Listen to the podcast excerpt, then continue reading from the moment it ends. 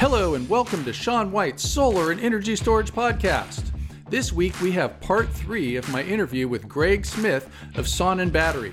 Greg used to be the face of SMA America training and is now the face of Sonnen Battery education in the United States. I have known Greg for over a decade, and it is always good to talk to him, and even better when I can share this talk with you on this podcast. In this episode, we talk about energy storage self consumption, energy storage without backup being common in Germany, PG&E public safety power shutoffs and demand for backup in the United States, autonomy, AC coupling, frequency control, module level power electronics, and some companies overestimating the shading losses with string inverters, which Greg is very passionate about. To find out more about solar education and the easiest way to pass NABCEP exams, go to solarsean.com. And here we go, back to our interview. So, there's a lot of different reasons to have a battery, and the one that is kind of popular and it has to do also with you know your utility rate schedule which people have trouble understanding and so in certain places such as hawaii and germany and australia it's financially reasonable to have a grid connected battery and to fill it up when the sun's out and to put it back into your loads at nighttime and they call that self-consumption so i was wondering if you have a good definition for self-consumption yeah man that is the bread and butter of the Sonnen batteries in Germany. Matter of fact, in Germany, their units don't even have a backup mode. Mm-hmm. So, like when the grid it. goes down, it doesn't work.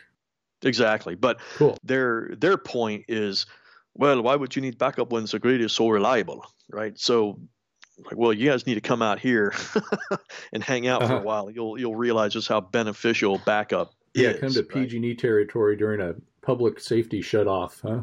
Oh yeah, yeah. Don't even get me started on that. I tell you, we saw a a definite increase in interest for our product when PG&E started doing all that. And it was just it was really interesting how all of a sudden the price of our unit didn't matter to people anymore when they don't have power for five days. You know, it, it was an incredible thing uh, to see. I not that you know we like these disasters you know for our business but it's just cool that we can help people and that they they kind of see the light when something bad happens same thing in the northeast and you know puerto rico with the hurricanes and stuff but um, anyway the self-consumption mode is a, a fascinating mode to use and it looks really cool when you look at the monitoring that we offer just like everybody has it, it's a really neat thing to see. And so self consumption basically means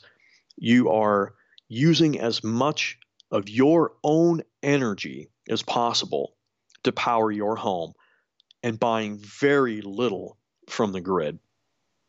And we have a on the front of our units, if, if you ever see a close up of the LCD, you'll see this circle and you'll see a percentage in there. A lot of people think that's the state of charge, but it's really this thing called autonomy. And in Germany, it's called autarky. And the autonomy is this value. You want it to be as high as possible. And so, for example, if the autonomy value is 95%, I call that grid independence. That's my word for self consumption. And if you have a 95% autonomy, what that means is 95% of the energy that you generated and used in your home came from you. And you only had to buy 5% of your energy from the grid. It's awesome. Do they actually have it so like if you exported they'd give you over 100%? The the the system manages the in and out. So anything that's exported wouldn't make the percentage go up because it's not being used. It's just going back into the grid. Yeah, because I teach all these classes, and I just I always want to get above 100%. I know it's kind of impossible, but some do it. Like some do it, but it, it may only be you know during the the really sunny times of the year, right? So it's kind of like PV production, right? When you look at over the course of a year, the PV production is better in some months than it is in the than others. But when you look at the yearly value, it's you know it all kind of washes out, right? Kind of like shade. If you have shading during certain parts of the year, in the grand scheme of the entire year, it's a very, very small loss. It probably doesn't really mean much anyway. So with energy storage also, do you see a lot of gold rushes, as I like to call them? I saw that with solar, you know, 10 years ago and stuff. There'd be some new incentive or some new utility policy, and then all of a sudden self-consumption or something like that will make sense. And then everybody wants to do it. And I guess you've also had the gold rush for having backup power in California. But in a lot of mm-hmm. places in California also, they don't have an incentive to really do self-consumption that's that good, you know, that's going to make it worthwhile as much in every area. But then you have these CCAs that are having different policies. Or what are you seeing out there right now? You're on the cutting edge of this. Yeah, so California is definitely, you know, leading with storage. And self-consumption, you know, may resonate with some people, it may not, as far as an operating mode, right? But like we just brought up, you know, ask anybody in PG&E territory here in Northern California if they care about self-consumption, right? They they're like, no, I just want your system because I want the energy security. Self-consumption, it, there's a lot of benefit to it to, to using this mode because you're you're self-reliant. It, matter of fact, if your system is sized well enough, you can become a virtual off-grid environment because your system is is so sized correctly that you're using the sun to power the loads during the day and charge the batteries. And at night, you discharge the batteries to cover your load until the next morning. You just rinse, repeat. So I call that a virtual off grid environment. We have a lot of people that do that. But if you're looking at trying to really save money using an energy storage system and solar, then our time of use mode is probably the most useful. Right. So PG&E, I'm in SMUD territory here, and we do have a time of use rate. And talk to the people in Arizona where they have, you know, morning and uh, you know late afternoon peak times.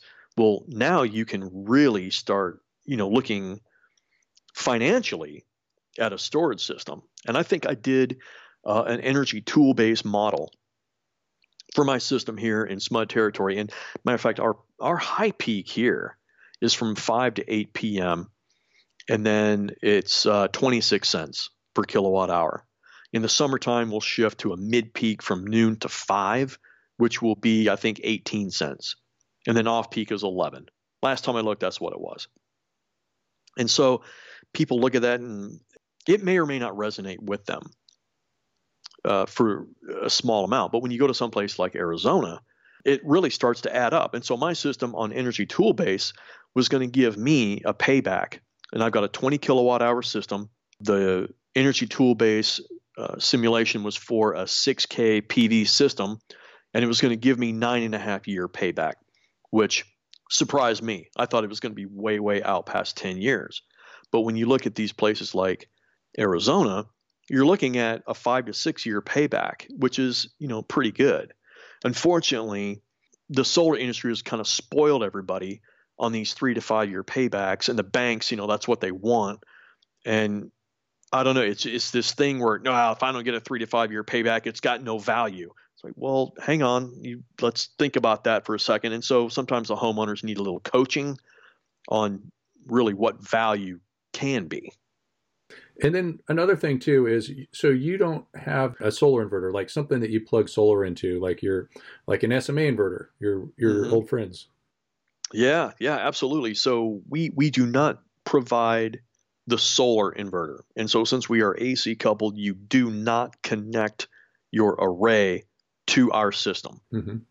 So so one of the questions that I have about that too is I know for SMA who used to work with they would have some of their interactive solar inverters that would work with the Sunny Island that they could talk to each other so that what they could do is they could you know throttle down the solar inverter if the batteries got too too full and you were working off grid. What you're alluding to is the frequency shift power control. Yeah. And the yeah the SMA Sunny Island Sunny Boy is a very very special relationship. And what would happen when the grid would go out the Sunny Island would tell the Sunny Boy to go into this off grid mode and it would flip some parameters around. It would open the voltage window and the frequency window. And what would happen is to prevent battery overcharging when the grid is down, right? So when these three conditions exist, grid is down, batteries are full, and you have a lot of excess solar. Yeah, or somebody doesn't even want to connect to the grid; they're just totally off grid. Oh yeah, well, absolutely. I mean, that's a a completely different scenario, but the same behavior would apply, right? What would happen? The Sunny Island would increase its bus frequency, so it's usually at 60 hertz, but it would increase it, and because the Sunny Boy opened its frequency windows, and it was in this different, you know, off-grid mode, it would understand that this increase in frequency would equate to a reduction of its solar output. And all it would do is just track off the maximum power point uh, of the array. Yeah, yeah. Mm-hmm. So cool. Now, there's not very many things out there that have that kind of relationship. However, Sonnen took a page right out of that SMA playbook. And so when the grid is down, when the batteries are full and you have excess solar, and we have nowhere to put it, right? So normally either excess solar goes into the battery or it would go out into the grid, but we can't do that now. Or a diversion so what, load. Yeah, or exactly, or a diversion or a dump load, um, which we don't supply unless you had the home automation part well then that's a totally different story. But anyway. You could turn on the air conditioner and the heater at the same time. absolutely. So many facets to this right? But just for um, for for this scenario what we would do is increase our frequency again. And so we would but we can't tell a fronius inverter or a microinverter or you know chint or or an sma inverter. We can't tell them to open their frequency windows to do that same trick the Sunny Island does. So instead, it's kind of a binary behavior, right? When we increase our frequency, we increase it up to 60.9 hertz. So every grid tied inverter in North America has to operate between 59.3 and 60.5 hertz. That's the threshold. Otherwise, it thinks that the grid frequency is either high or low out of spec. So all we're doing is taking that UL 1741 directive and using it to our advantage to turn the PV inverter off when the batteries are full, when the grid is down, and we don't have anywhere to put that excess solar. It's so cool. I imagine shifting the maximum power point like this at Sunny Island was doing would be just a software issue that you guys could probably work out tomorrow. Oh, it's absolutely, Sean. But here's the thing, right? You've got what just for example, you got like two or three battery inverter companies. You've got dozens and dozens of PV inverter companies. And so the battery inverter companies are like, hey guys, uh, can you give us your API or your algorithm so that we can put your PV inverter in this, you know, off grid mode so that we can throttle your MPP? nope, you can't. So that's the the reason why the SMA Sunny Island and Sunny Boy are able to do that because mm-hmm. it's the same manufacturer. Huh. So uh, until the PUC comes along and says, okay, all you solar inverters, you need to be able to have battery inverters control you in the same way, then it's never going to happen. Huh. I'm surprised that there couldn't just be some standard that they could talk to each other. Yeah, you'd think, right? So if anybody's listening out there, make it happen, man. Come on, Fronius and SMA. Let's do it. Uh-huh. And so we were talking a little bit about MPPT, and kind of what got this conversation first started is I saw you posted a video on LinkedIn, and you were talking about how the microinverter company was saying that you know that the string inverter companies were selling you a bunch of malarkey. and I remember you were really good at that when you were working for SMA, and now you're not even working for SMA, but you obviously strongly believe in what you were saying. And what you're saying also makes sense to me because when you shade a module, it doesn't take out the whole module. That Christmas light effect is kind of a fallacy. And so maybe you were always really good at explaining that to my classes. So maybe you could explain that again.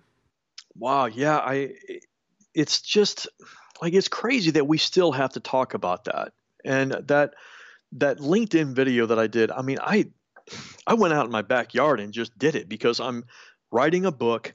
I got to shading and I just wanted to touch on it right just because it was such a big part of my life fighting all the all the marketing stuff you know between optimizer companies micro inverter companies string inverter companies and i just i found the same graphic that we were fighting back in the you know 2010 2012 to 2015 eras it just surprised me that it was still there and so the premise of the argument is that and and this infographic shows this and you see this prevalently on a lot of websites out there. And I'm not going to name names, and I'm, it's not like you're calling them, you know, that like they're bad. They just don't know. They're just ignorant of how this stuff works. Oh, they right? they they just want to sell something. exactly, Yeah. exactly. And it's so so in my book when I combat this specific premise, it takes like four pages. And so, what do you, how are you going to convince somebody that something works? Show them this easy, misleading graphic, or go into the science behind how cells work and how maximum power point trackers work and, and all this other stuff. It's just, it's so difficult. But and I cannot believe the response I got from that video, Sean. Like I just was like, hey, let me just get this off my chest. And the last I looked a couple days ago was at 6,100 views, which is a, a record for me. But basically, what these graphics say is they, they show like four or five modules and they show a leaf on the first module all the way to the left. And what they're saying is, well, that the shading is going to reduce the output of that module by 50%. And so, therefore, because you have all these modules connected in series in a string, then the rest of the array is going to go down by 50%. And what they are alluding to, very disingenuously, if the string goes down by 50%, then the output of your dumb old dinosaur Fred Flintstone string inverter is going to go down by 50% as well. and that is a gross, misleading exaggeration. I love the Flintstones. I do too, but let's we're we're talking about George Jetson technology here. Yeah, right? yeah, and I, it is like yeah, if somebody got a really old solar module that didn't have bypass diodes in them, like the old Arco solar modules, which Mhm. I have a few of, then Yeah. they then you know one leaf could take out a string or or set the leaf on fire.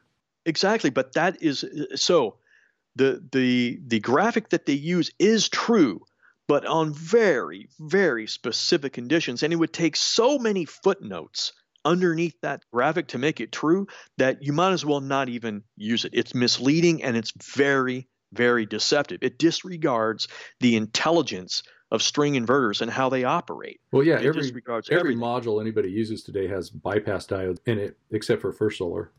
Yeah, uh, yeah, yeah, with um, thin film. But I just, it, it like people want to throw, well, it's just science, Greg. I mean, if you do that, and like, have you ever gone to an array and sh- and just threw a piece of cardboard on one module?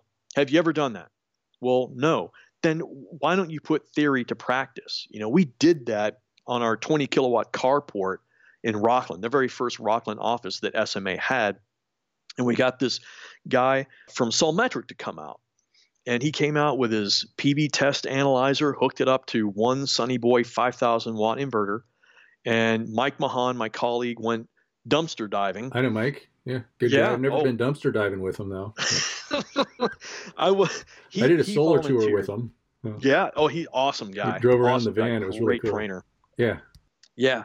Uh, he went and fished out some cardboard, and we just started throwing cardboard up on these these solar modules, and there was very very little effect. Matter of fact, when we shaded an entire module, the output of that Sunny Boy inverter went down by 200 watts, which was about what that module was producing. yeah. So shading an entire module only reduced the amount of power on that string by the one module. So yeah, I still get into those fights, and it's so hard because it's just an easy thing, right? And, and salespeople generally don't want to take the time to learn the technology. So the microinverters did a really good sales trick, right? You take something very easy to understand. And that graphic always accompanies, like you said, a Christmas tree effect. Oh no, you shade one module and the whole thing goes down. Well, guys, Christmas tree lights don't work like that. Like since LED Christmas tree lights came out in 96, I don't even know why people still use the Christmas tree effect. Does that mean you do or don't believe in Santa Claus, Greg? oh, I do. I do. okay. Uh-huh. Yeah, and another thing, I always like to, you know, do with the education thing that I do, I always like to give both sides of the story. Most people already have the side of the story, the module level power electronics. And so your talk that you used to give 10 years ago, you would talk about how the microinverters would break down more. And then, even though you might get a little bit more out of the microinverter, you would end up saving time and money and everything by just having one inverter to replace. Yeah, there so many facets to that, right? And everybody purports a, a small failure rate, right? So uh, I'll just take them at their word that it's a 0.2% failure rate. So let's say you have a roof with 30 modules and 30 microinverters, or you've got um, optimizers up there, right? So you got a SolarEdge system or an Enphase system. That's all module level electronics up on the roof. And so what I tell people during my trainings, I'll give those guys a 0% failure rate. 0%. Wow. But in the end, eventually, those things are going to wear out. They will wear out. And they're not all going to wear out at the same time. They're not going to wear out at the same location. So the installers that have, you know, 2,000 microinverter installs, well, those things are going to fail at different times. They're going to require a truck roll. You're going to have your crew getting back up on the roof, taking off modules to get to the module level electronics. And that, my friends, is a higher risk system. And the comeback is always, well, they give me a compensation for that. They give me 150 bucks. Well, not all of them do that anymore. But let's say they do. Let's say they keep doing that. Well, how much is your truck roll? And these guys tell me, well, 400 bucks. Okay, you're still losing money. If they're only giving you not even half of your truck roll compensation, you're still losing money. So the the benefits that people tell me about right? And I, I can argue shade, module mismatch, all of that stuff, soiling, none of that matters to me. Okay, the, first of all, the shading losses, even by their own admission, are small. We beat an SMA inverter by 1.5%. Oh, good job. 1.5% a year. Awesome. With all that extra risk up on the roof. So I don't care about failure rates. I don't care about shading because the losses are small. I don't care about a lot of that stuff because in the end, you are going to have to go up on that roof to swap those things out. So I don't care what the failure rate is. I don't care what their MTBF is. That was the most ridiculous argument mean time between mean failures. Time, mean time between failures. We have a 300 year mean time between failure. Okay, great. So let's put that in perspective. We all have automatic transmissions, and the center gear in most automatic transmissions, the one that turns everything else, has an MTBF of 27 years. Okay, that's the uh, manufacturer's calculated mean time between failure, which doesn't mean anything except a quality assurance for the people that make automatic transmissions. So I'll ask you, have you ever had a transmission last 27 years. Very rarely. Right, you got the grandma that drove the car back and forth from church, and that was it. So yes, there are extenuating circumstances, but in general, MTBF is a meaningless value that doesn't even belong in a conversation when you're talking about reliability. It just doesn't. It's it's noise. It's a Jedi mind trick to distract you from something else. Thanks for listening to Sean White's Solar and Energy Storage Podcast as we interviewed Greg Smith of Sonnen Battery. To find out more about Greg Smith, you can get some Sonnen training or look for him on LinkedIn. To find out more about online or live solar and storage classes, go to solarsean.com. Have a great day.